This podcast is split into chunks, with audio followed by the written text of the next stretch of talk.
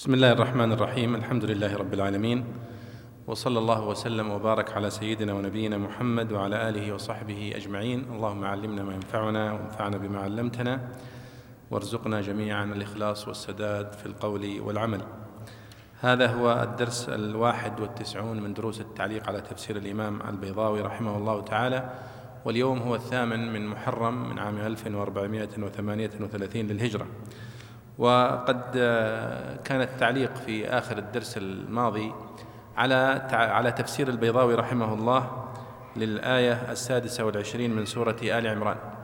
وهي قول الله تعالى قل اللهم مالك الملك تؤتي الملك من تشاء وتنزع الملك ممن تشاء وتعز من تشاء وتذل من تشاء بيدك الخير إنك على كل شيء قدير. وذكرنا تعليق البيضاوي رحمه الله على هذه الآية وهي تعليم للنبي صلى الله عليه وسلم كيف يدعو ربه. بقل قل يا محمد في دعائك لله هذا الدعاء. اللهم مالك الملك تؤتي الملك من تشاء وتنزع الملك ممن تشاء وتعز من تشاء وتذل من تشاء. بيدك الخير انك على كل شيء قدير. وكان الحديث في الآيات التي قبلها عن بني إسرائيل وتعنتهم وادعائهم بأشياء ليست حقيقية كقولهم ذلك بأنهم قالوا لن تمسنا النار إلا أياما معدودات وغرهم في دينهم ما كانوا يعملون. وبنو إسرائيل كانت فيهم النبوة وكان فيهم الكتاب قبل النبي صلى الله عليه وسلم. فالأنبياء الذين سبقوا النبي صلى الله عليه وسلم من يعقوب إلى محمد صلى الله عليه وسلم. كل الأنبياء الذين جاءوا في الوسط هم من ذرية يعقوب عليه الصلاة والسلام ومن ذرية إسحاق. آه، واستمرت النبوة فيهم قرونا. ووقع منهم ما أخبرنا الله به من الضلال ومن العتو ومن البعد عن آه، شريعة الله. فانتقلت النبوة من بني إسرائيل إلى بني إسماعيل لمحمد صلى الله عليه وسلم. وهذه كانت نقلة صادمة لبني إسرائيل. ويعني ذكر الله سبحانه وتعالى في القرآن الكريم كثير من أقوالهم والتي تدل على آه، كرههم الشديد لهذا الانتقال للنبوة. ومر معنا في سورة البقرة الحديث عن تغيير القبلة والحديث عن أمور كثيرة تتعلق ببني إسرائيل وموقفهم من نبوة محمد صلى الله عليه وسلم وأنهم كانوا معارضين بشدة ولا زالوا إلى اليوم يعارضون بشدة نبوة النبي صلى الله عليه وسلم وينكرونها. فالله سبحانه وتعالى بعد أن ذكر لنا انتقل إلى هذا الدعاء العظيم قل اللهم مالك الملك تؤتي الملك من تشاء تؤتيه بني إسرائيل ذرية بني إسرائيل عليه الصلاة والسلام وكانت فيهم النبوة والكتاب مدة طويلة وتنزعه ممن تشاء. فالملك هبة من الله سبحانه وتعالى يؤتيها من يشاء وينزعها ممن يشاء. ثم قال وتعز من تشاء وتذل من تشاء. ولذلك يقول بعض المفسرين أن إفراد العزة والذلة عن إيتاء الملك ونزعه دليل على أنها غير متلازمة. فقد يؤتى الإنسان الملك والذلة في نفس الوقت فيكون ملكا وذليلا لخضوعه لمن هو فوقه بشكل من الأشكال. وقد يؤتى الملك ويؤتى معه العزة فليست متلازمة. وتحدث البيضاوي عن اللهم وهذا الأسلوب أيضا تحدثنا عنه في المحاضرة الماضية وقلنا أنه أسلوب من أساليب الدعاء والنداء المختصة بلفظ الجلالة. الله بالذات الله. فإنه أولا ينادى بياء النداء فيقال يا الله وتظهر فيه همزة القطع يا الله. وأيضا ينادى باللهم.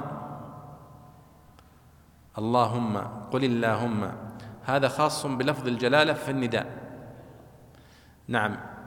وذكر البيضاوي أنه لا تدخل الياء على اللهم. فلا يجوز أن تقول يا اللهم اغفر لي. والصحيح أنها تدخل. والصحيح أنها تدخل لكنها في لغة نادرة. وكل النحويين والبلاغيين والمفسرين يستشهدون ببيت من الشعر وهو قول الراجز إني إذا ما حدث ألم. وش يقول يا سلمان؟ إني إذا ما حدث ألم أقول يا اللهم يا اللهم فقالوا هذا دليل على أنه يجوز أن تدخل ياء النداء على اللهم.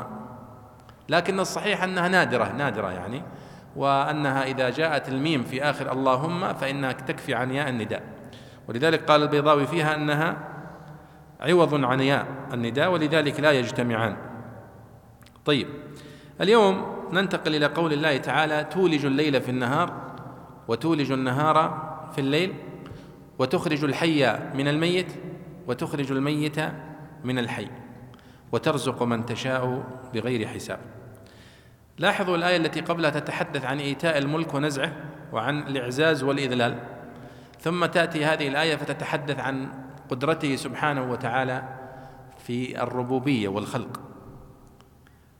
وهي قال تولج الليل في النهار وتولج النهار في الليل. وهذا لا يستطيعه أحد من البشر.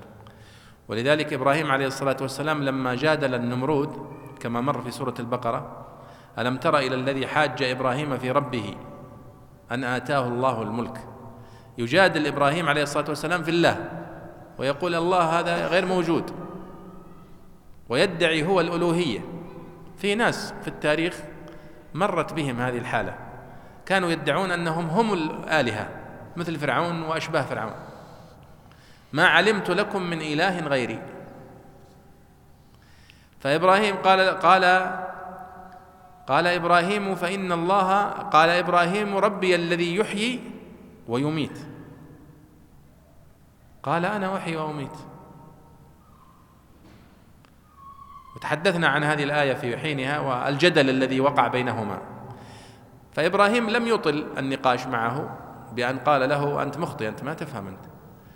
الإحياء والإماتة الذي تظنها أنت ليست الإحياء التي يقصدها. لكن إبراهيم تجاوز هذا هذا النقاش وانتقل إلى شيء لا يقبل النقاش. وهذا أسلوب من أساليب الحجاج والجدال التي علمنا الله إياها في القرآن الكريم. إذا كنت تجادل شخصا ينكر مثل هذه الأشياء البديهية فلا لا تطل الحديث عند عند هذه النقطة وانتقل إلى نقطة أقوى منها. فإبراهيم عليه الصلاة والسلام عندما قال له ربي الذي يحيي ويميت قال أنا أحيي وأميت. لم يترك إبراهيم هذه النقطة لأنه يسلم بكلام النمرود. لا ولكنه يرى أن مناقشة هذه العقلية لا تحتمل الوقوف عند هذه المسألة والانتقال إلى مسألة أشد منها. وربما كان هذا الجدل بحضرة يعني أتباع النمرود. وأذكر الجاحظ على ذكر هذه النقاش الجاحظ في كتابه الحيوان تحدث عن موضوع إعجاز القرآن الكريم. وقال إن القرآن الكريم أعجز الفصحاء والبلغاء أن يأتوا بمثله. أليس كذلك؟ قال ولم يحفظ ولم يحفظ أن أحدا حاول أن يعارض القرآن الكريم ويأتي بمثله ونجح. وأن الله سبحانه وتعالى قد قطع قدرة المعارضين على معارضة القرآن الكريم. فإنه هذا كلام الجاحظ فإنه لو عارض معارض القرآن الكريم لربما وجد من السفهاء من يصدقه. ويقول والله فعلا والله هذا كلامه معجز. وأنتم تعرفون أنه يوجد في الناس من عامة الناس من ربما لا يفرق بين القرآن وبين شعر أبي الطيب المتنبي. فربما يسمع بيتا من الشعر فيقول صدق الله العظيم لي يعني عدم علمه وعدم معرفته. فإبراهيم عليه الصلاة والسلام انتقل من هذه النقطة إلى نقطة أشد وقال فإن الله يأتي بالشمس من المشرق فأت بها من المغرب. يلا. فبهت الذي كفر. وشوف حتى استخدام كلمة بهت الذي كفر يعني تورط ولم يستطع أن يجاوب أن يجيب عن هذا الإيراد كذلك هنا في قوله سبحانه وتعالى تولج الليل في النهار. والخطاب مع أنها آية قرآنية الخطاب لله سبحانه وتعالى على لسان النبي صلى الله عليه وسلم. تولج الليل في النهار وتولج النهار في الليل وتخرج الحي من الميت وتخرج الميت من الحي وترزق من تشاء بغير حساب. وهذه كلها كما تلاحظون من خصائص الربوبية. نسمع ماذا ماذا قال البيضاوي عنها ونعلق عليه إن شاء الله. تفضل يا شيخ أحمد. أعوذ بالله من الشيطان الرجيم. تولج الليل في النهار وتولج النهار في الليل وتخرج الحي من الميت وتخرج الميت من الحي وترزق من تشاء بغير حساب. لا يتخذ المؤمنون الكافرين أولياء من دون المؤمنين. ومن يفعل ذلك فليس من الله في شيء إلا أن تتقوا منهم تقاه ويحذركم الله نفسه وإلى الله المصير. قال رحمه الله تولج الليل في النهار وتولج النهار في الليل وتخرج الحي من الميت وتخرج الميت من الحي وترزق من تشاء بغير حساب عقب ذلك ببيان قدرته على معاقبة الليل والنهار والموت والحياة وسعة فضله دلالة على أن من قدر على ذلك قدر على معاقبة الذل والعز وإيتاء الملك ونزعه.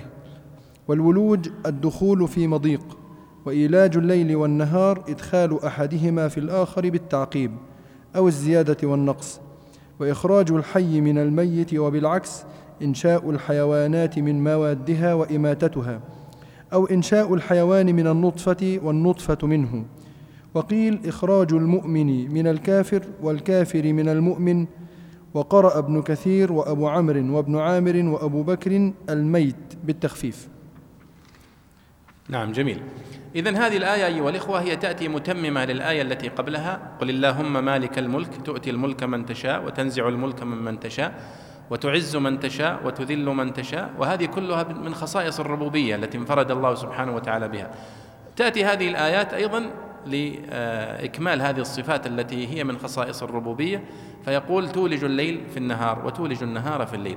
قال البيضاوي أن معناها دخول الليل في النهار ودخول النهار في الليل وأن يعني ما يزيد في أحدهما ينقص في الآخر أو ينقص من الآخر وهذا كما تلاحظون. يقلب الله الليل والنهار. وسماها هنا يولج الليل في النهار ويولج النهار في الليل إشارة إلى عدم انفصالهما أبدا الليل والنهار. كأنها متداخلة مع بعض. ينقص هذا ويزيد هذا ويزيد هذا وينقص هذا لكنهما متداخلان. قال البيضاوي هنا أن الله عقب هذا يعني حديثا عن الملك وإيتاء الملك والنزع والعزة والذلة قال عقب ذلك ببيان قدرته على معاقبة الليل والنهار والموت والحياة وسعة فضله. دلالة على أن من قدر على ذلك قدر على معاقبة الذل والعز وإيتاء الملك والنزع طيب. ثم قال الله سبحانه وتعالى وتخرج الحي من الميت وتخرج الميت من الحي. وفي قراءة سبعية أيضا تخرج الحي من الميت وتخرج الميت من الحي.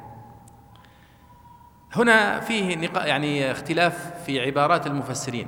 في معنى تخرج الحي من الميت وتخرج الميت من الحي. ولكنها كلها قال بها السلف في التفسير. فمثلا البيضاوي هنا لخص كلام المفسرين فقال وإخراج الحي من الميت وبالعكس إنشاء الحيوانات من موادها وإماتتها. أو إنشاء الحيوان من النطفة والنطفة من منه من الحيوان. وهذا قال به المفسرون. فقالوا إخراج الدجاجة من البيضة هذا إخراج للحي من الميت. طيب هل البيضة ميت؟ في الحقيقة أن البيضة ليست ميتة وإنما هي حية. ولكن نحن من وجهة من نظرة الإنسان الظاهرة أنه ميت لما ينظر إلى القشرة الخارجية. فهناك من قال من المفسرين أن إخراج الدجاجة من البيضة هي إخراج للحي من الميت وإخراج البيضة من الدجاجة العكس إخراج للميت من الحي. هذا قال به المفسرون وفهموا منه, منه هذا لكن عندما تتأمل فيه أنت في الحقيقة أنه حي من حي أليس كذلك؟ وأيضا منهم من قال آه، خلق الإنسان من النطفة وأن النطفة ميتة وأيضا هي ليست كذلك وإنما هي حية.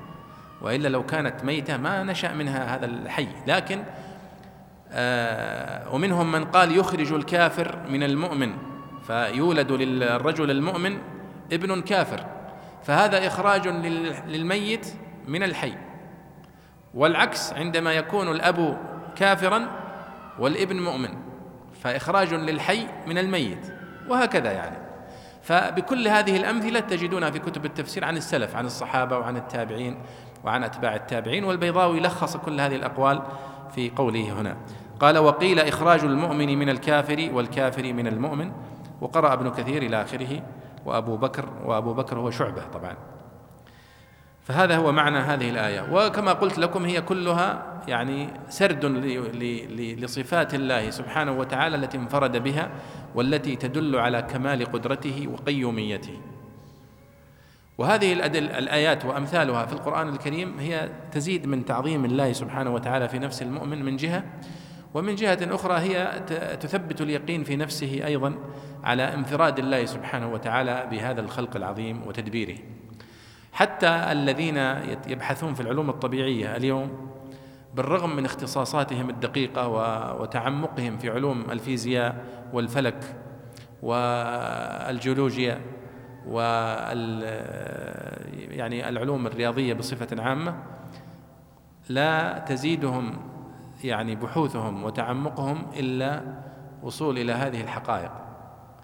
يعني تلاحظون حتى في قوانين الحركة التي اكتشفها نيوتن مثلا أو في قانون النسبية الذي يعني اكتشفه ألبرت أينشتاين أو أمثالها فإنهم بالرغم من يعني دقة ما وصلوا إليه إلا أنهم وصل يعني وصلوا إلى نقطة مظلمة. في من هو الذي يقوم على هذه القوانين ويشغل هذه القوانين؟ قوانين الحركة وقوانين الكم وقوانين الفلك والجاذبية وما يتعلق بها. هي قوانين صحيحة لكن من هو الذي يقوم ويشغل هذه القوانين؟ وهو مسبب الأسباب سبحانه وتعالى. هو الله سبحانه وتعالى. ولذلك هذه الآيات تزيد من إيمان المؤمن. ويقينه بصدق النبي صلى الله عليه وسلم الذي جاء بهذا القرآن الكريم مع أنه كان عليه الصلاة والسلام أميا لا يقرأ ولا يكتب. وهذا شيء مذهل. هذا شيء مذهل جدا. لكن نحن لأننا مؤمنين ومسلمين ونشأنا في الإسلام فنحن لا نستغرب هذا. لكن في الواقع الأمر هو شيء غريب جدا. وكان يعني معجزة فعلا. رجل أمي ويعيش بينهم أربعين سنة ولا يقرأ ولا يكتب عليه الصلاة والسلام. ثم فجأة فيأتي بهذا الكتاب العظيم. هذا شيء عجيب. طيب أيوة تفضل عبد أحمد.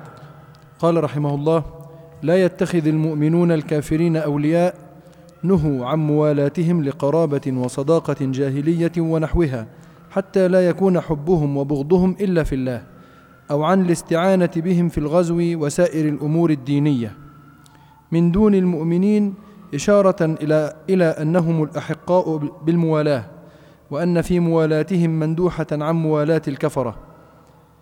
ومن يفعل ذلك أي اتخاذهم أولياء فليس من الله في شيء أي من ولايته في شيء يصح أن يسمى ولاية. فإن موالاة المتعاديين لا يجتمعان. قال الشاعر تود, عدوي ثم تزعم أنني صديقك ليس النوك عنك بعازبي. إلا أن تتقوا منهم تقاه إلا أن تخافوا من جهتهم ما يجب اتقاؤه أو اتقاء. والفعل معدى بمن؟ لأنه في معنى تحذر وتخاف. وقرأ يعقوب تقية. منع عن موالاتهم ظاهرا وباطنا في الأوقات كلها إلا وقت المخافة. فإن إظهار الموالاة حينئذ جائز. كما قال عيسى عليه السلام كن وسطا وامش جانبا. ويحذركم الله نفسه وإلى الله المصير فلا تتعرضوا لسخطه بمخالفة أحكامه وموالاة أعدائه. وهو تهديد عظيم مشعر بتناهي النهي مشعر بتناهي النهي في القبح. وذكر وذكر النفس ليعلم أن المحذر أن المحذر من أن المحذر منه عقاب يصدر منه تعالى فلا يؤبه دونه بما بما يحذر من الكفرة. نعم هذه آية عظيمة فيها النهي عن موالاة الكافرين والتحذير الشديد منه. يقول الله سبحانه وتعالى لا يتخذ المؤمنون الكافرين أولياء. وهذه آية نهي. ينهى الله سبحانه وتعالى المؤمنين أن يتخذوا الكافرين أولياء يوالونهم وينصرونهم ويوادونهم ويحبونهم. فيقول هنا البيضاوي يقول نهوا عن موالاتهم لقرابة. قد يكون هذا الكافر قريبك. ولو حتى كما قال الله ولو كان أباك أو أمك. لا تجد قوما يؤمنون بالله واليوم الآخر يوادون من حاد الله ورسوله ولو كانوا آباءهم أو أبناءهم إلى آخره. فهذه الآية نهي عن الموالاة حتى لا يكون حب المؤمن وبغضه إلا لله. وقال أو عن الاستعانة بهم في الغزو وسائر الأمور الدينية. فإذا هو يقصد بالموالاة هنا المحبة القلبية والنصرة أيضا بالجسم وبالسلاح وبالمواقف السياسية. قال لا يتخذ المؤمنون الكافرين أولياء من دون المؤمنين. الآية في الحقيقة نهي عن اتخاذ الكافرين أولياء مطلقا. سواء اتخذناهم أولياء وتركنا المؤمنين أو اتخذناهم أولياء ومع المؤمنين أيضا. ولذلك قوله من دون المؤمنين المقصود بها هو التوبيخ إن صح التعبير لمن يوالي الكافرين ويعادي المؤمنين. هذا منتكس ويعني منتقص الإيمان. فالله هنا يحذر عن موالاة الكافرين والاستعانة بهم وترك المؤمنين وترك موالاتهم وهذا المعنى أيها الإخوة قد ذكر كثيرا في القرآن الكريم. ودائما الموضوعات الخطيرة والمهمة تجد أنها تتكرر في مواضع كثيرة في القرآن الكريم. يكررها الله سبحانه وتعالى بأكثر من طريقة. فوردت مثلا هنا لا يتخذ المؤمنين الكافر المؤمنون الكافرين أولياء من دون المؤمنين. وفي قوله سبحانه وتعالى يا أيها الذين آمنوا لا تتخذوا عدوي وعدوكم أولياء تلقون إليهم بالمودة. وقال يا أيها الذين آمنوا لا تتخذوا اليهود والنصارى أولياء. بعضهم أولياء بعض ومن يتولهم منكم فإنه منهم. وقال الله سبحانه وتعالى يا أيها الذين آمنوا لا تتخذوا الكافرين أولياء من دون المؤمنين.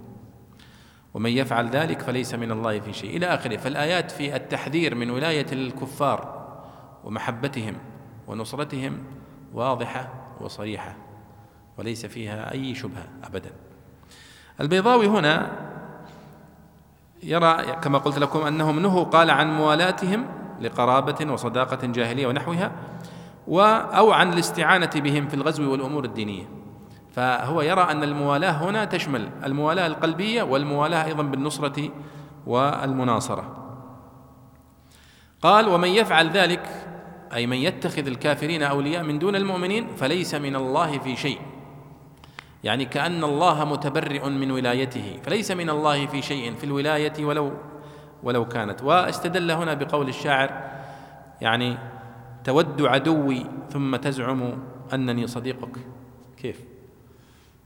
لأنك إذا كنت توالي عدوي فأنت عدو لي. وهذه من الأمثال الدارجة من أيام الجاهلية أنهم يقولون يعني عدو آه، صديق عدوي عدو لي وصديق صديقي صديق لي وهكذا. قال الله سبحانه وتعالى إلا أن تتقوا منهم تقاه. فجعل هنا مخرجا لمن اضطر إلى شيء من مداراه الكافرين. وهذا لا يكون إلا في حال غلبة الكفار وتسلطهم على المسلمين. فإن الله سبحانه وتعالى أذن للمسلم وللمؤمن أن يداريهم مداراة ظاهرة يتقي بها شرهم فقط. ولكنه في قرارة نفسه يبغضهم لما هم عليه من الكفر. لأن المؤمن يوالي ويعادي في الله. من أجل الإيمان ومن أجل العقيدة. وهذا المعنى أيها الإخوة للأسف أنه ضعف في زماننا هذا. فأصبحت المحبة والمناصرة آه، لأسباب ولروابط غير رابطة الإيمان. فربما تجد بعض المسلمين يتعلق بالكفار آه، لأسباب كثيرة. ويبغض المسلمين لأسباب أيضا كثيرة. لكنها ليست من في الله ولله. وهذا الموضوع قد حذر النبي صلى الله عليه وسلم وقال إن من يعني من أوثق عرى الإيمان الحب في الله والبغض في الله والموالاة في الله وأن تكون محبتنا وموالاتنا في الله ولله. فننصر المسلمين ونواليهم في أي مكان ونبغض الكافرين ونعاديهم في أي مكان. لأننا محبتنا وبغضنا هي من أجل العقيدة. فالله يقول هنا إلا أن تتقوا منهم تقاه يعني إلا أن تداروهم مداراة ظاهرة ومجاملة ظاهرة. قال إلا أن تخافوا من جهتهم ما يجب اتقاؤه. تفضل. والفعل معدى بمن؟ لأنه في معنى تحذروا وتخافوا. وهذا هو نفس المعنى الذي يتكرر معنا كثيرا اللي يسمونها التضمين. قال إلا أن تتقوا منهم. تتقوا منهم. ولو كان الفعل الاتقاء لكان قال إلا أن تتقوهم. صح؟ فاتقوني يا أولي الألباب فعداه بنفسه. لكن هنا عداه بمن؟ قال إلا أن تتقوا منهم. فدل على أن تتقوا هنا ضمنت معنى آخر وهو معنى التحذير يعني إلا أن تحذروا منهم شرا وتخافوا منهم شرا فلا حرج أن تظهروا لهم شيئا من المودة والمجاملة. قال منع عن موالاتهم ظاهرا وباطنا في الأوقات كلها إلا وقت المخافة. وقلت لكم أنه هذا لا يكون إلا في حال تسلط الكافرين على المسلمين وإلا في حال عدم تسلطهم فإنه لا يجوز للمؤمن أن يواليهم ولا أن يظهر لهم المحبة ولا أن يظهر لهم الموالاة. طبعا قد يقول قائل وهذا يحدث يحصل بين عند بعض الناس التباس بين هذا الذي نتحدث عنه وهو الموالاة في الله والمحبة والبغض في الله وبين حسن التعامل والتعايش مع الآخرين. ف نحن نهينا عن الموالاه والمحبة والنصرة ولكننا أمرنا بحسن التعامل مع الآخرين.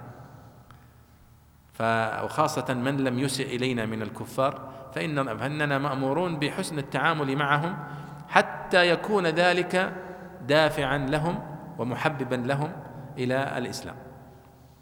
طيب قال الله سبحانه وتعالى ويحذركم الله نفسه وإلى الله المصير. قبل ذلك هو استدل بكلمة لعيسى عليه الصلاة والسلام لا ندري كم يعني مدى صحتها. يقول أن عيسى عليه الصلاة والسلام قال كن وسطا وامشي جانبا. يعني كأنها تؤيد معنى إلا أن تتقوا منهم تقاه. فأن تكون وسطا أي أن تكون مستقيما على المنهج الصحيح. وامشي جانبا أي تجامل وتداري إن احتجت إلى مثل هذه المجاملة وهذه المداراة طيب. ثم قال الله سبحانه وتعالى ويحذركم الله نفسه وإلى الله المصير. وكررها في الآية التي ستأتي بعدنا. ويحذركم الله نفسه. أول شيء فيها إثبات صفة النفس لله سبحانه وتعالى في هذه الآية ويحذركم الله نفسه. وأيضا في قوله عيسى عليه الصلاة والسلام في آخر المائدة قال تعلم ما في نفسي ولا أعلم ما في نفسك إنك أنت علام الغيوب. فهي صفة ثابتة لله سبحانه وتعالى والمقصود بنفسه أي ذات الله سبحانه وتعالى. واضح هذا؟ فقوله ويحذركم الله نفسه أي يحذركم ذاته وغضبه. لكن بعضهم يعني يصرف هذه الصفة فيقول يحذركم من غضبه فقط. فرارا من أن يقول إثبات صفة النفس لله سبحانه وتعالى. ونحن نقول نحن نثبت صفة النفس ونحملها أيضا على المعنى الذي يقول يحذركم الله من انتقامه ومن سطوته ومن غضبه. لكنه قال ويحذركم الله نفسه إشارة إلى أن العذاب سيكون صادرا منه مباشرة وانتقام سيكون صادر منه مباشرة فسيكون أشد ممن لو أوكل بتعذيبكم غيره من الملائكة ونحوه. طيب. قال وذكر النفس ليعلم أن المحذر منه عقاب يصدر منه تعالى فلا يؤبه دونه بما يحذر منه أو بما يحذر من الكفرة. طيب. تفضل يا أحمد اقرأ الآية التي بعدها. قل إن تخفوا ما في صدوركم أو تبدوه يعلمه الله ويعلم ما في السماوات وما في الأرض والله على كل شيء قدير.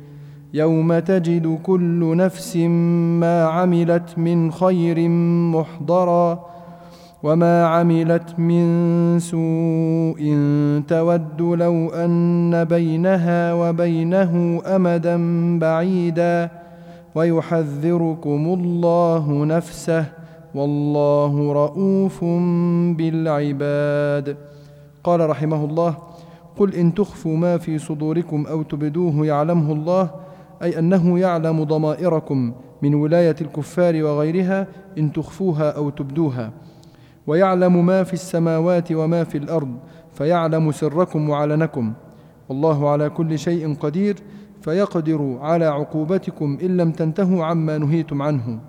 والآية بيان لقوله تعالى ويحذركم الله نفسه وكأنه قال ويحذركم نفسه لأنها متصفة بعلم ذاتي محيط محيط بالمعلومات كلها وقدرة ذاتية تعم المقدورات بأسرها فلا تجسر فلا تجسروا على عصي على عصيانه إذا إذ ما من معصية إلا وهو مطلع عليها قادر على العقاب بها. نعم يعني لاحظوا الآن أنه في الآية التي قبلها نهى عن ولاية الكفار وقال لا يتخذ المؤمنون الكافرين أولياء. الولاية جزء منها قلبي ما يطلع عليه إلا الله. خفي. وجزء منها ظاهر في النصرة والتحالفات وكذا. فجاء في الآية التي بعدها إشارة إلى أنك مهما أخفيت عن الله سبحانه وتعالى من المشاعر ومن يعني الوساوس التي في نفسك فإنها سوف تنكشف. فإن الله سبحانه وتعالى يعلمها. فهنا قال, قال قل إن تخفوا ما في صدوركم أو تبدوه. يعلمه الله. وقدم ما تخفيه على ما تظهره. إشارة إلى سعة علم الله سبحانه وتعالى. مع أن علمه سبحانه وتعالى بما خفي هو مساوي لعلمه بما ظهر فهم سيان عنده سبحانه وتعالى. وهذا أيها الإخوة تربية ربانية للمؤمنين على مراقبة الله سبحانه وتعالى في كل حال. وهذه وأمثالها في القرآن الكريم كثيرة وفي السنة النبوية. وهي تربية الوازع الديني في نفس المؤمن وأنه ينبغي على المؤمن أن يكون رقيبه الذي لا يغفل نفسه التي بين جنبيه. وأن الإنسان ينبغي دائما أن يراقب الله سبحانه وتعالى في السر والعلانية بل يكون يتقي الله سبحانه وتعالى في سر في في في يعني في خلوته كما يتقي الله في جلوته. هذا هو صريح الإيمان وحقيقة الإيمان. أن يكون الإنسان إذا انفرد مثل الإنسان إذا كان أمام الناس. ولا يكون إذا أصبح أمام الناس أطال في العبادة وتصنع الصلاح فإذا انفرد انتهك المحرمات. هنا يكون هناك خلل في الإيمان وفي مراقبة الله سبحانه وتعالى. مثل هذه الآية تربي في الإنسان هذا المعنى قل إن تخفوا ما في صدوركم أو تبدوه يعلمه الله. ويعلم ما في السماوات وما في الأرض. مع أن الله قال وإن تخفوا ما في صدوركم أو تبدوه يعلمه الله وهو يدخل في ما في السماوات وما في الأرض. لكنه من باب عطف العام على الخاص. فما في السماوات وما في الأرض عام وما في صدوركم وما في صدورنا خاص. فهذا من باب عطف الخاص أو عام العام على الخاص. فيقول هنا أي أنه سبحانه وتعالى يعلم ضمائركم من ولاية الكفار وغيرها إن تخفوها أو تبدوها. ولاحظوا في التفسير كيف يتعامل المفسرون مع مثل بعض العبارات. عندما يقول الله سبحانه وتعالى قل إن تخفوا ما في صدوركم. فيأتي المفسرون فيقول ما في قلوبكم. يقول الله يعلم ما في قلوبكم فيفسرها المفسرون بما في صدوركم. هنا فسرها قال أنه يعلم ضمائركم. طريقة المفسرين في التعبير في التفسير هي لا تزيد عن كونها محاولة لتبسيط العبارة الغريبة بلفظة يظن المفسر أنها أقرب إليك من اللفظة التي في القرآن. هكذا يقدر وهكذا تقديره. قد يكون المفسر يعيش في بيئة هذه العبارة التي فسر بها هي أسهل من العبارة التي في القرآن فيفسر بها. ثم تتغير البيئات وينتقل الكتاب إلى بيئات أخرى فتكون العبارة التي في التفسير أصعب من التي في القرآن. واضح هذا؟ هذا غير مستغرب في طريقة المفسرين لأن هذه هي طريقة التفسير. يعني ما هو المقصود من التفسير؟ هو تقريب معاني القرآن الكريم للقارئ. كيف يقربها؟ يجتهد. ولذلك ابن عطية رحمه الله له ضمن مقدماته في كتاب المحرر الوجيز مقدمة جميلة ويقول إننا قد نتساهل أو نتوسع في بعض العبارات في التفسير. فنقول فنقول أراد الله هذا كذا قصد الله بكذا خاطب الله بكذا يعني من باب التقريب والتسهيل في عبارات وفي إيضاح كلام كلام الله سبحانه وتعالى. فالبيضاوي هنا يقول أي أنه يعلم ضمائركم لكي يفسر يعلم آه، إن تخفوا ما في صدوركم. والمفسرون يقولون أن الصدر طبعا هو أوسع من القلب فعندما يقول إن الله عليم بذات الصدور أي بما في القلوب بالرغم من تطور العلم إلا أنهم عجزوا أن يعرفوا أين هو هذا الموضع. موضع العقل في الإنسان وموضع الأسرار وموضع الإدراك. العقل أم القلب؟ والنبي صلى الله عليه وسلم عندما قال إن في الجسد مضغة إذا صلحت صلح الجسد كله وإذا فسدت فسد الجسد كله ألا وهي القلب. ثم الآن في العمليات الجراحية الآن يزرعون القلوب جديدة ويغيرون القلوب. وبالرغم من ذلك يبقى الإنسان على ما هو عليه من الإدراك والذكريات والمعرفة والعقل. فإذا يعني استيقظ من عملية زراعة القلب يعني لا ينكر أبنائه ولا أهله ولا كلهم يعرفهم. طيب اذا ما هو وظيفة القلب اذا مجرد ضخ القلب الدم. أين هو الإدراك؟ فالمسألة هذه فيها يعني أبحاث كثيرة جدا جدا ولكن ما وصلوا ما وصل يعني العلم إلى حقيقة يعني متفق عليها. وهذا هو من يعني من معاني قوله سبحانه وتعالى في سورة الذاريات وفي أنفسكم أفلا تبصرون. لأن نفسك التي بين يديك هي عالم مجهول من الأسرار والعجائب والغرائب في خلق الله سبحانه وتعالى للإنسان. فهنا في قوله سبحانه وتعالى إن تخفوا ما في صدوركم أو تبدوه يعلمه الله سبحانه وتعالى. يضع الإنسان يعني كأنه يقول لك أنت مكشوف تماما أمام الله سبحانه وتعالى. فاحذر أن يكون الله أهون الناظرين إليك. وإنما كن في خلوتك كما أنت في جلوتك. بل كن في خلوتك أكثر تعبدا وأكثر دعاء وأكثر تعلقا بالله سبحانه وتعالى. هذا هو الإيمان الحقيقي. ولذلك الإنسان عندما يدعو الله سبحانه وتعالى وهو في خلوة ويسجد وهو في خلوة ويقرأ وهو في خلوة فهو يضمن أن أن الرياء الرياء يعني غير غير موجود لأنه ليس هناك أحد يراك إلا الله سبحانه وتعالى. فليكثر الواحد منا من عبادات السر والخلوة. قال الله سبحانه وتعالى ويعلم ما في السماوات وما في الأرض أي من السر والعلانيه والله على كل شيء قدير. لاحظوا مثل هذه الآيات أيها الإخوة هي من العام الباقي على عمومه في القرآن الكريم وهذه قليلة. لأن العام في القرآن الكريم ثلاثة أنواع. ومر معنا كثيرا في سورة البقرة العام الباقي على عمومه والعام المخصوص. ورد عاما أولا ثم نزل التخصيص له بعد ذلك. والنوع الثالث العام المراد به الخصوص أي أنه منذ نزوله لم يكن عاما وإنما هو خاص لكنه جاء في لفظ العام ظاهره عام. ولكن باطنه خاص. كما مر في قوله الذين قال لهم الناس إن الناس قد جمعوا لكم فاخشوهم فزادهم إيمانا. فالناس الأولى المقصود بها نعيم بن مسعود فرد واحد والناس الثانية المقصود بها فئة من قريش الذين يحاربون النبي صلى الله عليه وسلم. فهذه الآيات في قوله سبحانه وتعالى يعلم ما في السماوات وما في الأرض هذه عامة ليس فيها تخصيص.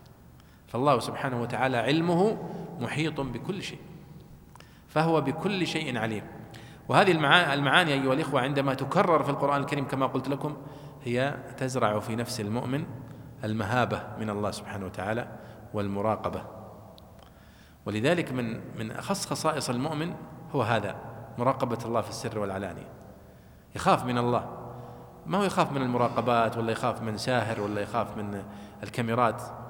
التي طبعا يتبعونها اليوم في الأنظمة الوضعية يتبعون المراقبة ويجعلون يعني طرق التجسس بأنواع التجسس آه، كلها من أجل المراقبة تجسس ومن أجل الحصول على معلومات. الله سبحانه وتعالى قد أكرم النبي صلى الله عليه وسلم بأنه كان يخبره بما يتحدث به الكفار وينقل له حتى تذكرون في قصة آه، الرجلين اللذين جاء إلى النبي صلى الله عليه وسلم آه، لقتله. ولكنهم جاءوا إلى النبي صلى الله عليه وسلم ولم يظهروا ذلك. فأنا نسيت هل هو أحدهما أوس بن حجر آه، فلما جلس إلى النبي صلى الله عليه وسلم قال النبي صلى الله عليه وسلم ما الذي جاء بكما؟ قالوا جئنا نطلب الأسرى أو شيء من هذا. قال لا بل جلست أنت وإياه عند الكعبة. وتذاكرتم كذا وكذا. وقلت لولا عيال علي وديون لذهبت وقتلت محمد. فقال لك فلان أنا علي دينك وأبناؤك أبنائي. واذهب. فأتيت. يعني هذه استخبارات إلهية. يعني الاستخبارات العالمية ما تستطيع تصل لمثل هذه الأشياء. فالله كما قال والله يعصمك من الناس. حماية ربانية. فكان يعني ينقل للنبي صلى الله عليه وسلم. هذا العلم الذي ذكره الله عن نفسه ووصف به نفسه وأنه يعلم ما نخفي وما نعلن ونعلم ما في السماوات وما في الأرض يزرع في نفس المؤمن الطمأنينة التامة لعلم الله ولقدرة الله وللإيمان به. وهذا أيها الإخوة هو غاية ما يرجى من الإيمان في الدنيا. الطمأنينة التي يعيشها المؤمن هي التي يسعى إليها الإنسان في الدنيا.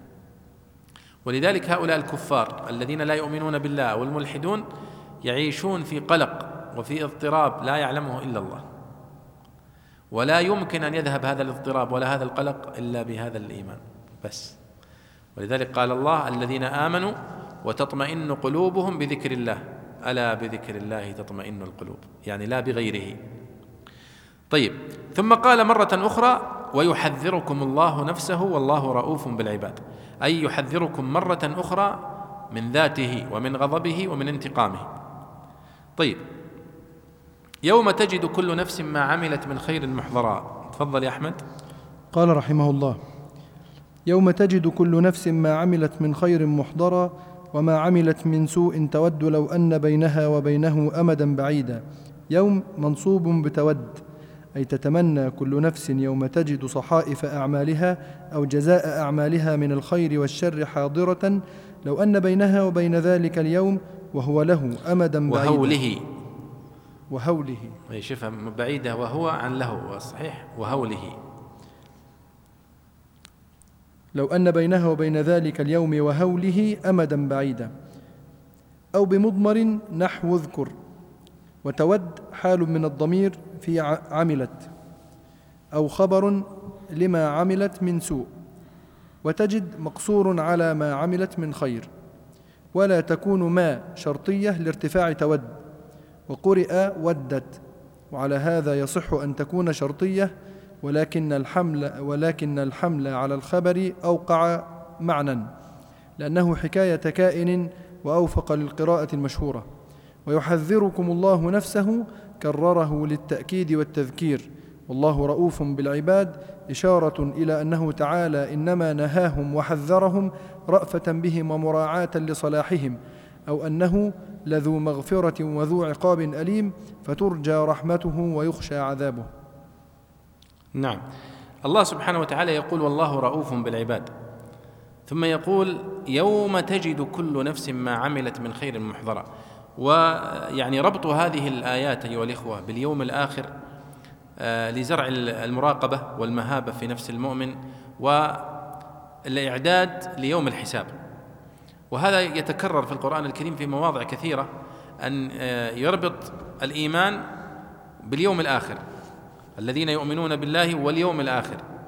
فمع أنه آه، الإيمان بالله وملائكته وكتبه ورسله والقدر خيره وشره واليوم الآخر هو أحد أركان الإيمان الستة. لكنه ينص عليه مع الإيمان بالله في مواضع كثيرة في القرآن الكريم إشارة أيها الإخوة إلى مسألة مهمة جدا وهي المراقبة وأنه الإنسان قد يطغى وقد يظلم وقد يفعل المحرمات لأنه غفل عن اليوم الآخر يوم الحساب. ربما يكون أحيانا الإنسان من عتوه وظلمه وبغيه يتخذ التدابير اللازمة حتى لا يقع في حساب يوم في الدنيا. فالله سبحانه وتعالى يقول له إن فررت من الحساب أو من في الدنيا فإنه سوف يأتي الحساب في الآخرة. وهذا المعنى يتكرر في القرآن الكريم كثيرا حتى يكون المؤمن دائما على حذر وعلى مراقبة لله سبحانه وتعالى آه، ومراقبة والإعداد لليوم الآخر. ولذلك حتى في سورة الفاتحة التي نكررها في كل ركعة ورد فيها هذا مالك يوم الدين. هذا المعنى هو هذا المعنى. مالك يوم الدين. يوم الجزاء والحساب. فالإنسان يتذكره بشكل مستمر. فيقول هنا البيضاوي يوم منصوب بتود. الله سبحانه وتعالى يقول يوم تجد كل نفس ما عملت من خير محضرا وما عملت من سوء أي محضرا أيضا تود لو أن بينها وبينه أمدا بعيدا فهو يرى أن يوم الضمير المتقدم هذا أو الظرف عفوا ظرف الزمان المتقدم منصوب والذي نصبه هو فعل المضارع المتأخر. تجد يوما طيب. قال أو بمضمر نحو أذكر. أن كلمة يوم هنا منصوبة بمضمر. تقديره اذكر يعني واذكر يا محمد يوم تجد كل نفس ما عملت من خير محضرة. وهذا أكثر المعربين في القرآن الكريم يعربونه بهذه الطريقة. فيعربون إذ في كل المواضع بأنها منصوبة بفعل محذوف. تقديره واذكر إذ كذا وكذا وكذا. يعني هي مفعول به. واذكر إذ. وكذلك هنا يوم منصوبة بفعل مقدر تقديره. اذكر يا محمد يوم تجد كل نفس ما عملت من خير محضر. وهذا طبعا كما تعلمون يعني البيضاوي رحمه الله لخص كتابه من ثلاثة كتب من ضمنها كتاب الأصفهاني. الأصفهاني كان يتوسع في الإعراب في إعراب الآيات. والإعراب كما تلاحظون هو مرتبط بالمعنى. فالإعراب مرتبط بالمعنى. على كل إعراب من هذه الإعرابات يختلف المعنى. طيب وتود حال من الضمير في عملت أو خبر لما عملت من سوء. يعني تود لو أن بينها وبينه أمدا بعيدا هو حال. من لقوله تعالى وما عملت من سوء. كيف حالها يا رب في هذا الموضع؟ قال تود لو أن بينها وبينه أمدا بعيدا فإذا تعرف جملة تود هذه على أنها حال لعملت. قال آه وقرئ ودت وعلى هذا يصح أن تكون شرطية. يعني هو يقول هنا وما عملت من سوء تود ما عملت هنا آه، موصولة. يعني والذي عملت. هناك قول آخر أنها شرطية. يعني تستوجب جواب فعل شرط وجواب شرط. وما عملت من سوء تود. قال لا ما يصح أن تكون شرطية بهذا القراءة. لأن تود هنا مرفوعة وعلامة رفعها الضمة. ونحن نعرف أن جواب الشرط يكون مجزوم. ها طيب. في قراءة أخرى ودت وما عملت من سوء ودت لو أن بينها وبينه أمدا بعيدا. قال على هذه القراءة ممكن تكون ما شرطية. وما عملت من سوء ودت لو أن بينها وبينه أمدا بعيدا. فتكون جواب فعل شرط وجواب شرط. طيب. البيضاوي هنا اختار قال ولكن الحمل على الخبر أوقع معنى لأنه حكاية كائن وأوفق للقراءة المشهورة. هنا يعني تستطيع تعرف منهج البيضاوي في الاختيار أحيانا وأنه قد يفضل قراءة على قراءة أو يفضل معنى على معنى. ولكن نادر نادر أن يحدث ذلك من البيضاوي. فهو هنا يرى أن القراءة المشهورة هذه التي آه، وما عملت من سوء تود الفعل المضارع المضموم أن هذا خبر من الله سبحانه وتعالى. الله يقول يوم تجد كل نفس ما عملت من خير محضرا وما عملت من سوء تود لو أن بينها وبينه أمدا بعيدا هذا خبر يخبر الله به وأنه واقع لا محالة. فالبيضاوي يقول هو أن تأتي على صيغة الخبر أوقع وأقوى في المعنى. وهذا اختيار منه رحمه الله. ثم قال الله يحذركم الله نفسه والله رؤوف بالعباد. ويحذركم الله نفسه هذا تهديد. لكنه ليس تهديدا للتعذيب أو للإذلال وإنما هو تهديد للرأفة والرحمة. فالله سبحانه وتعالى يهددنا حتى لا نقع في هذا الذي حذرنا منه. رأفة ورحمة منه سبحانه وتعالى بنا. فيقول ويحذركم الله نفسه والله رؤوف بالعباد. فيجمع الإنسان دائما بين الخوف وبين الرجاء في عمله كله. فهو على قدر خوفه من الله ومراقبته له إلا أنه يرجو رحمته ويطمح فيها. فيعيش دائما كما قال ابن القيم بهذين الجناحين جناح الخوف وجناح الرجاء. ولا يمكن ولا ينبغي للمؤمن أن يفقد هذين الجناحين ابدا في في عبادته وفي حياته حتى يلقى الله.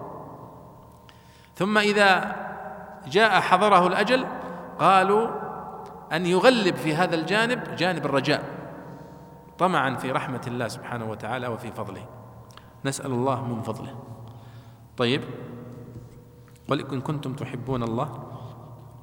قل إن كنتم تحبون الله فاتبعوني يحببكم الله ويغفر لكم ذنوبكم والله غفور رحيم.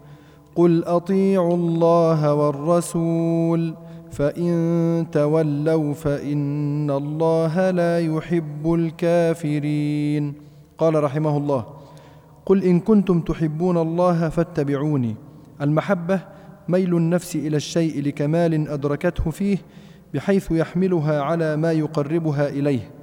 والعبد إذا علم أن الكمال الحقيقي ليس إلا لله وأن كل ما يراه كمالا من نفسه أو غيره فهو من الله وبالله وإلى الله لم يكن حبه إلا لله وفي الله.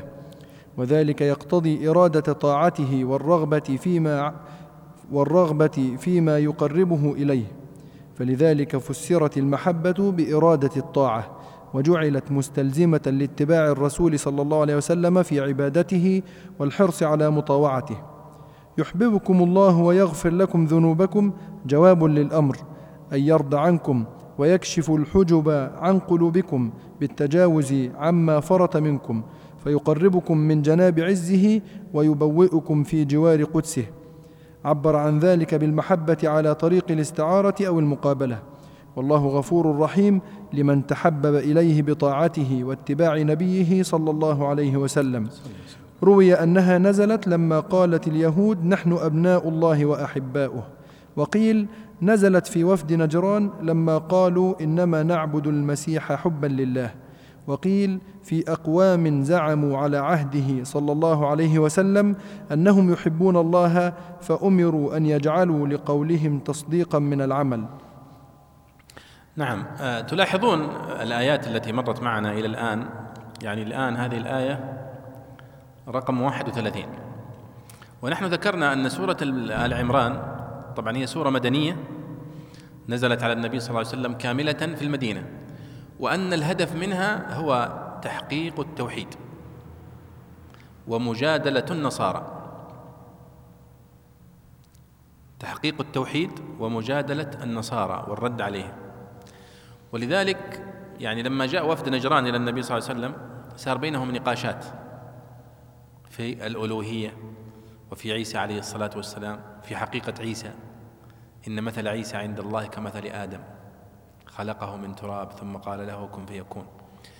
طبعا هذه القضايا الكبرى التي يعني هي من القضايا الديانات مثل النصرانية على سبيل المثال هي قضية كبرى عندهم عيسى عليه الصلاة والسلام. حقيقة عيسى. هل هو نبي؟ كما هو في الواقع والحقيقة. أم هو كما يزعمون إله؟ أم كما يزعم بعضهم أنه ابن الإله؟ هذه يعني تعتبر أساسيات عند النصرانيه فلما جاء النصارى إلى النبي صلى الله عليه وسلم جادلوه في هذه الأشياء. فلاحظوا كيف يعلم الله سبحانه وتعالى النبي صلى الله عليه وسلم كيف يجادل. إذا قالوا لك كذا قل لهم كذا قل لهم كذا. ففي هذه الآية يقول الله قل إن كنتم تحبون الله فاتبعوني يحببكم الله ويغفر لكم ذنوبكم. والله غفور رحيم. موضوع الدعوة المحبة الله سبحانه وتعالى. دعوة يدعيها كثير من الناس. اليهود يدعون أنهم أحباب الله صح؟ وقالت اليهود نحن أحباب ونحن أبناء الله وأحباؤه. قل فلم يعذبكم بذنوبكم؟ بل أنتم بشر ممن خلق. النصارى يرون أنهم يحبون الله أكثر من المسلمين. ويزعمون أنهم أن الله يحبهم أكثر منا. ولذلك ضحى بابنه من أجلهم. دعاوى.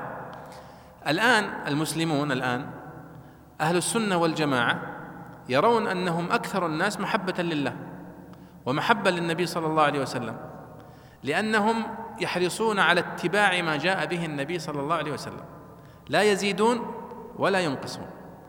ويرون أن هذه هذا الاتباع هو تمام المحبة. وهذه الآية تؤكد هذا هذا الحقيقة أن فعلا أن المحبة الحقيقية للنبي صلى الله عليه وسلم هي اتباع النبي صلى الله عليه وسلم. فالله يقول هنا قل إن كنتم تحبون الله فاتبعوني. يعني أن المحبة الحقيقية لله هي اتباعي. طبعا هذه لا شك أنها يعني حقيقة صادمة. لاحظوا من من حقائق القرآن أن محبة الله الحقيقية هي في اتباع وحيه والتعامل كما أمر سبحانه وتعالى دون غلو ولا جفاء. اليوم في الفرق الإسلامية هناك فرق منحرفة عن الإسلام. تزعم أنها أكثر محبة للنبي صلى الله عليه وسلم وأكثر محبة لله. ولذلك مثلا لما يأتي المولد وقت ميلاد النبي صلى الله عليه وسلم هناك من من الناس من يقيم احتفالات بمولد النبي صلى الله عليه وسلم صح؟ لماذا؟ قالوا محبة للنبي صلى الله عليه وسلم. فيقال لهم هذا لم يشرع. لم يحتفل النبي صلى الله عليه وسلم بميلاده وهو يعرف ميلاده. ولم يحتفل أبو بكر ولا عمر ولا عثمان وهم أحب الناس للنبي صلى الله عليه وسلم وهو أحب الناس عندهم أيضا.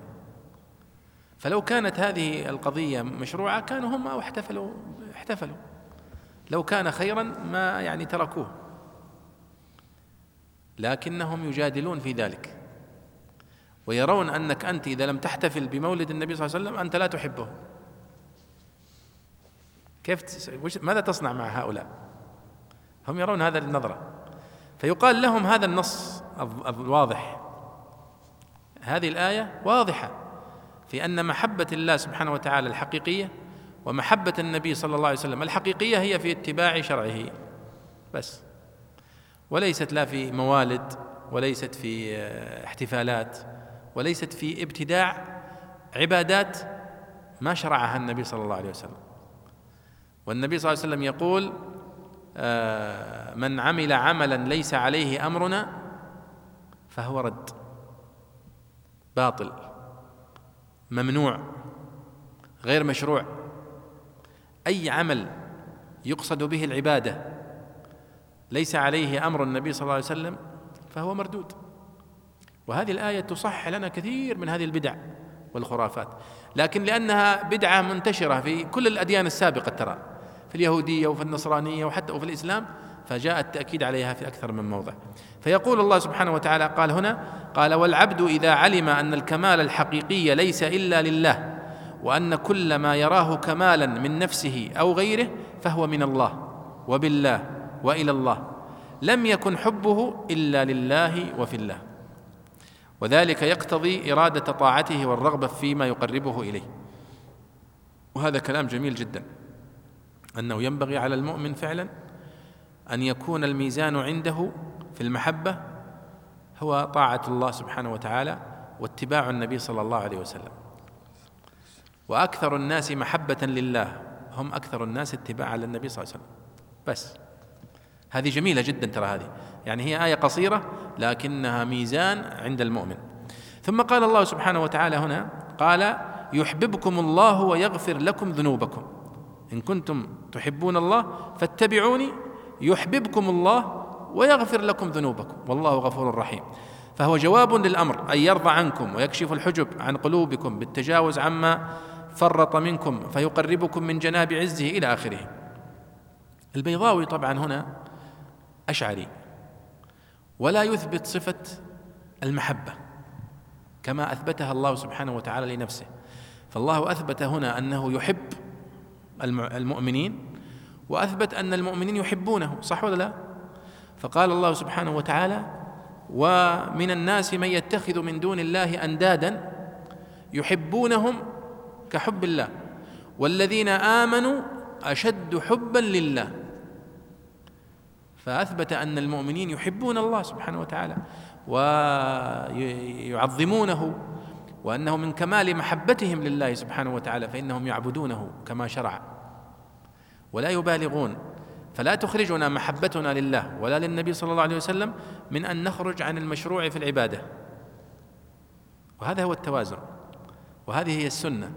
رحمة رحمة من الله سبحانه وتعالى. اتباع السنة هو رحمة.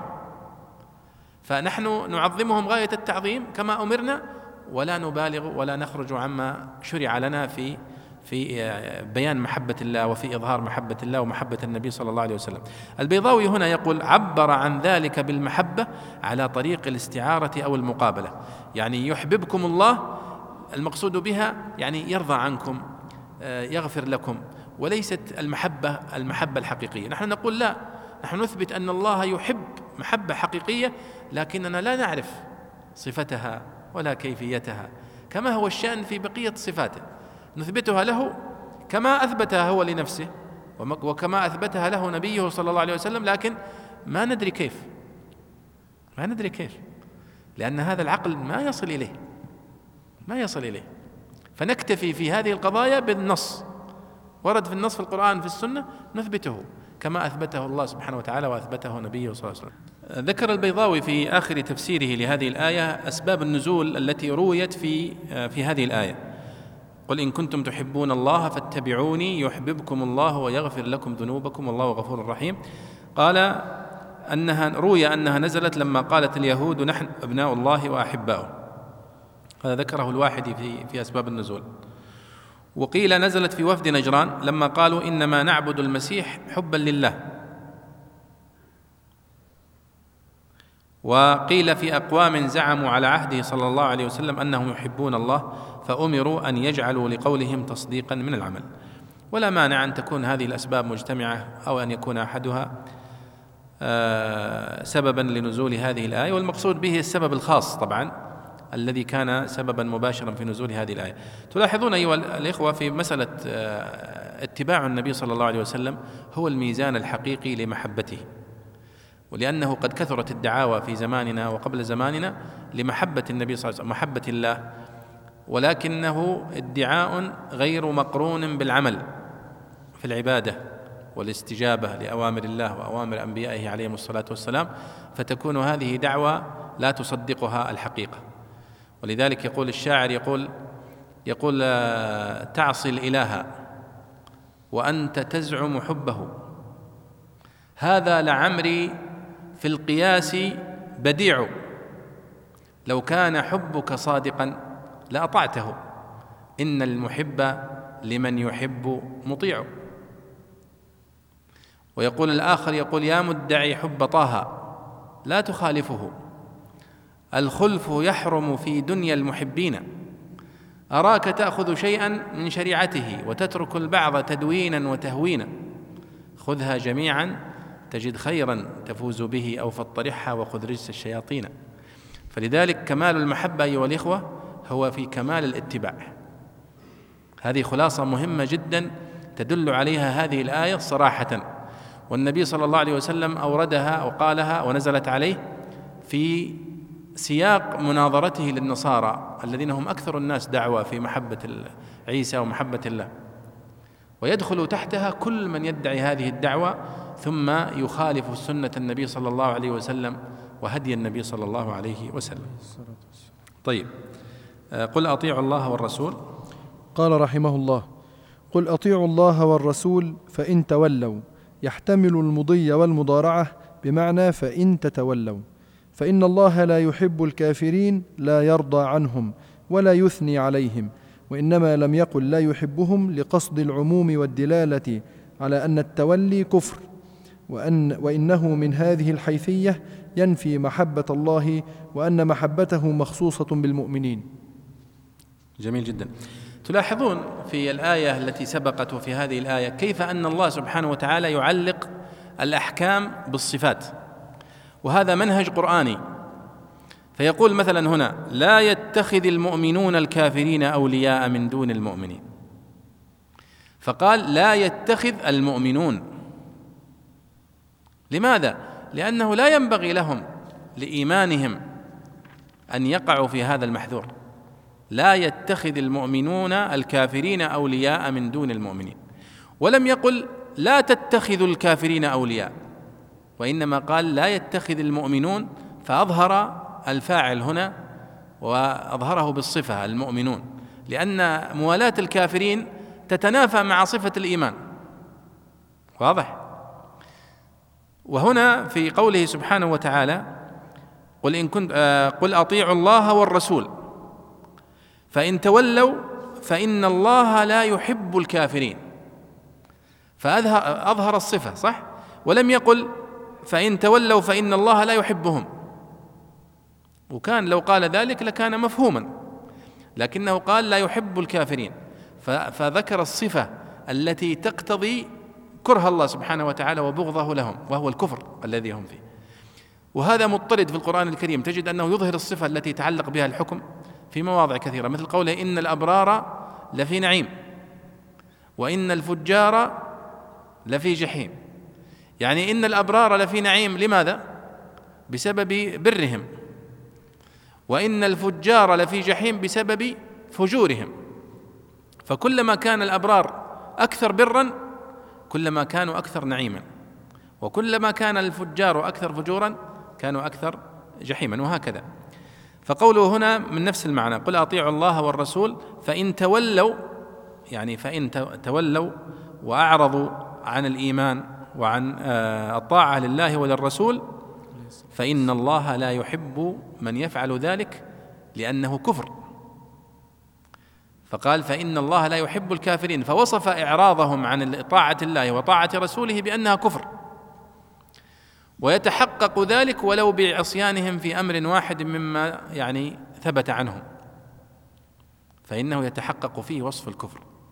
فالذي مثلا يصلي ويزكي ولكنه ينكر الحج مثلا فهذا نحكم بكفره. فقد عصى الله سبحانه وتعالى في ما ثبت وعصى النبي صلى الله عليه وسلم. قال فإن الله لا يحب الكافرين. وهنا أيضا نحن نقول أن الله له محبة صفة المحبة صفة ثابتة لله سبحانه وتعالى أثبتها لنفسه بأنه يحب المؤمنين ويبغض الكافرين. ولا يحب الكافرين ولا يحب الظالمين وفي مواضع كثيرة. البيضاوي هنا يقول لا يرضى عنهم ولا يثني عليهم حتى يفر من إثبات صفة المحبة والحب. قال وإنما لم يقل لا يحبهم لقصد العموم والدلالة. يعني لم يقل فإن الله لا يحبهم حتى يشمل كل من يتصف بهذه الصفة وهي صفة الكفر فإن الله لا يحب الكافرين. نعم قال والدلالة على أن التولي كفر. وأنه من هذه الحيثية ينفي محبة الله وأن محبته سبحانه وتعالى مخصوصة بالمؤمنين. وهذه كلها حقيقة وصحيحة وتدل عليها الآيات الصريحة والأحاديث. أن الله سبحانه وتعالى في مواضع كثيرة أثبت أنه يحب المتقين ويحب المؤمنين و آه، وأنه لا يحب المفسدين ولا يحب الكافرين ولا يحب الظالمين. طيب بقي معنا عشر آيات نجيب على بعض الأسئلة. توقف هنا شيء؟ لعلنا نتوقف ونبدأ من إن الله اصطفى آدم إن شاء الله. آه، هنا سؤال يقول ما هي القراءة التي يفسر بها البيضاوي القرآن؟ هذا سؤال الحقيقة قد تكلمنا عنه في أول درس وتحدثنا عنه بتفصيل طويل. خلاصته أنني لم أعرف ما هي القراءة التي آه، فسر البيضاوي عليها. وبحثت كثيرا وحاولت ولكن لم أصل إلى نتيجة. آه، هناك من بحث أيضا رأيت بحثا لأحد الباحثين متخصص في هذا ولكنه أيضا وصل لنفس النتيجة أنه لم يستطع أن يضع يده على القراءة بالتحديد ولكنه قال غالب الظن أنها قراءة أبي عمرو البصري التي فسر عليها البيضاوي ولكن أيضا هذا غير يعني غير مضطرد لأني وجدت مواضع آه، يفسر ثم يقول وقرأ أبو عمرو كذا وكذا ويفسرها. فلو كان هو يفسر على أبي عمرو ما عطف عليه بيان قراءة أبي عمرو بالذات. ولكن يعني الله أعلم ما هي القراءة التي يعني كانت يعني معتمدة عند البيضاوي أو أنه يعني كان يشكل في بعض المواضع آه، يعني يتحدث بداية بقراءة أبي عمرو ثم قراءة حفص ثم أحيانا. آه، هنا يقول البيع والشراء من المصنوعات اليهودية والنصرانية هل يعد من موالاتهم؟ هذا قد يعد وقد لا يعد. فالتعامل مطلقا التعامل مع الكفار مباح. التعامل مع اليهود ومع النصارى ومع غيرهم مباح أصل البيع والشراء والتبادل التجاري وغيره. لكنه في بعض الأحوال أحيانا إذا كان فيه تقوية لهم على المؤمنين إذا كان يعلم أن ما هذا المال الذي يأخذونه من المسلمين في التجارة أنهم يستعينون به على محاربة المسلمين في موضع آخر فهنا يصبح من النصرة ويصبح من الموالاة لهم وعلى إخواننا المسلمين. وهنا نحن نقول إذن لها حالات قد تكون في أحيان من الموالاه الممنوعة والنصرة الممنوعة وقد تكون في أحيان ليست كذلك. لأن يعني والقرآن قد فصل هذا. لا ينهاكم الله عن الذين لم يقاتلوكم في الدين ولم يخرجوكم من دياركم أن تولوهم أن تبروهم وتقسطوا إليهم. ولكن الذين يعني يقاتلون المسلمين ومثلا في إسرائيل مثلا اليوم وهي محاربة للمسلمين فإن أي تعامل معها يدخل في النصرة وفي الموالاة ولا يجوز لأنهم يعني يحاربون المسلمين ويقتلونهم ويخرجونهم من ديارهم. لكن مع مثلا بعض الدول التي لا تعادي المسلمين ولا تظهر معاداتهم فإنه لا بأس بشيء من من التعاون فيما بينهم. وتلاحظون أيها الإخوة نحن في هذه الآيات التي مرت معنا هي أشبه ما تكون بقوانين في التعامل في التعامل الدولة المسلمة وفي التعامل المسلمين مع غيرهم. وهي تدخل في باب العلاقات الدولية للمسلمين مع غيرهم. والقرآن الكريم يضبط وينظم هذه العلاقات. ولذلك الذين يقولون أن الإسلام والقرآن الكريم والسنة النبوية ليس ليس فيها قوانين فقهية وليس فيها أحكام فقهية وليس فيها تقنين للعلاقات الدولية والقانون الدولي ما هو بصحيح. بل إنها قد اشتملت عليه على أكمل صورة. ولكن في ثنايا الحديث عن القصص وفي الحديث عن الأحكام تجد مثل هذه الآيات التي تنظم علاقة المؤمنين بغيرهم وعلاقة المسلمين بغيرهم. وأنه ينبغي على المسلمين دائما أن يوالوا المسلمين ويوالي المؤمنين وأن ينصروهم وأن يقفوا معهم لأن الولاية هي ولاية المؤمنين والمحبة محبة للمؤمنين. وكما تحدث مر معنا أن من أوثق عرى الإيمان الحب في الله والبغض في الله. والآية صريحة في هذا أن الله يقول لا يتخذ المؤمنون الكافرين أولياء من دون المؤمنين أبدا. ولا يقع منهم ذلك ولا ينبغي أن يقع منهم ذلك. ومن يفعل ذلك فليس من الله في شيء إلا أن تتقوا منهم تقاه. فهو يعني نهي صريح وواضح وليس فيه يعني مجال. ثم أيضا أنا قرأت عليكم الآيات الأخرى التي تؤكد هذه الحقائق. مما يعني أيها الإخوة أن القرآن والسنة قد اشتملت على كل ما يحتاجه المسلمون في أمور دينهم ودنياهم وخاصة الأصول والقواعد الكبرى. آه نعم أيضا هذا السؤال هو إشارة إلى أن نصرة يعني بعض الدول التي تقتل المسلمين اليوم أو في التاريخ الإسلامي هل هذا يعتبر من الموالاة؟ هذا أيضا تحدث عنه الفقهاء كثيرا وكتبوا فيه في كتب السياسة الشرعية وأن هذا يدخل في هذه الآيات. المسألة واضحة الآيات واضحة في أن موالاة الكفار ونصرة الكفار على المؤمنين أنها كفر. والله سبحانه وتعالى يقول لا يتخذ المؤمنون الكافرين أولياء من دون المؤمن ومن يفعل ذلك فليس من الله في شيء.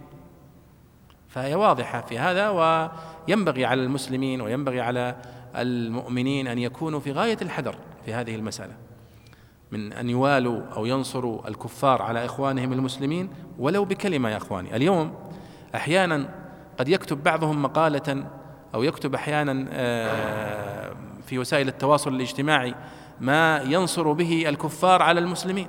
كلمة. وربما تكون هذه الكلمة سببا في دخوله النار والعياذ بالله أو سببا في حبوط عمله وهو لا يشعر. ويظن أن هذا الرأي والرأي الآخر كما يظنون. لا. هذا هذه قضية إيمان وكفر كما صرحنا في مواضع كثيرة. ولاحظوا الآيات التي ذكرتها في قوله سبحانه وتعالى يا أيها الذين آمنوا لا تتخذوا عدوي وعدوكم أولياء تلقون إليهم بالمودة. وقال يا أيها الذين آمنوا لا تتخذوا اليهود والنصارى أولياء. بعضهم أولياء بعض. ومن يتولهم منكم فإنه منهم. هل هناك أصرح من هذه الآيات؟ يعني بعض الم... يعني ابن الجوزي رحمه الله في كتابه زاد المسير يتجاوز عن بعض الآيات ولا يفسرها. ويقول في مقدمته رحمه الله فإن وجدت آية لم تجد لها تفسيرا فإما أن يكون قد سبق تفسيرها وإما أن تكون ظاهرة المعنى لا تحتاج إلى تفسير. ومثل هذه الآيات في الحقيقة هي من هذا النوع من النوع الظاهر الذي لا يحتاج إلى تفسير. فينبغي للمؤمن أن يكون في غاية الحذر في هذه المسألة أن ينصر كافرا أو ينصر المؤمنين أو الكافرين على المؤمنين بلسانه أو بيده أو بكتابته فإن هذا مزلق خطير وقد حذر الله منه في مواضع كثيرة وحذر منه النبي صلى الله عليه وسلم وكتب العلماء في هذا الموضوع كتابات كثيرة في أبواب العقيدة وباب الولاء والبراء وأنه باب يعني مزلق خطير. فينبغي فعلا أن لا نتساهل في هذه المسألة وأن نكون واضحين في بيان الحق للناس. والحق كما تلاحظون واضح في الآيات القرآنية وفي صريح الآيات القرآنية. وتكرر في أكثر من آية وليس في آية واحدة فقط حتى ربما يقول أحيانا بعضهم ربما تكون هذه الآية فيها إجمال أحيانا أو قد تكون تحتمل لكن آيات متكررة وكلها واضحة وصريحة في النهي عن موالاة الكفار إذا يعني المسألة محسومة. نسأل الله أن يكفينا وإياكم شر زلل اللسان وهفواته ونكتفي بهذا إن شاء الله ونواصل إن شاء الله في الدرس القادم وأنتم على خير. والسلام عليكم ورحمة الله وبركاته.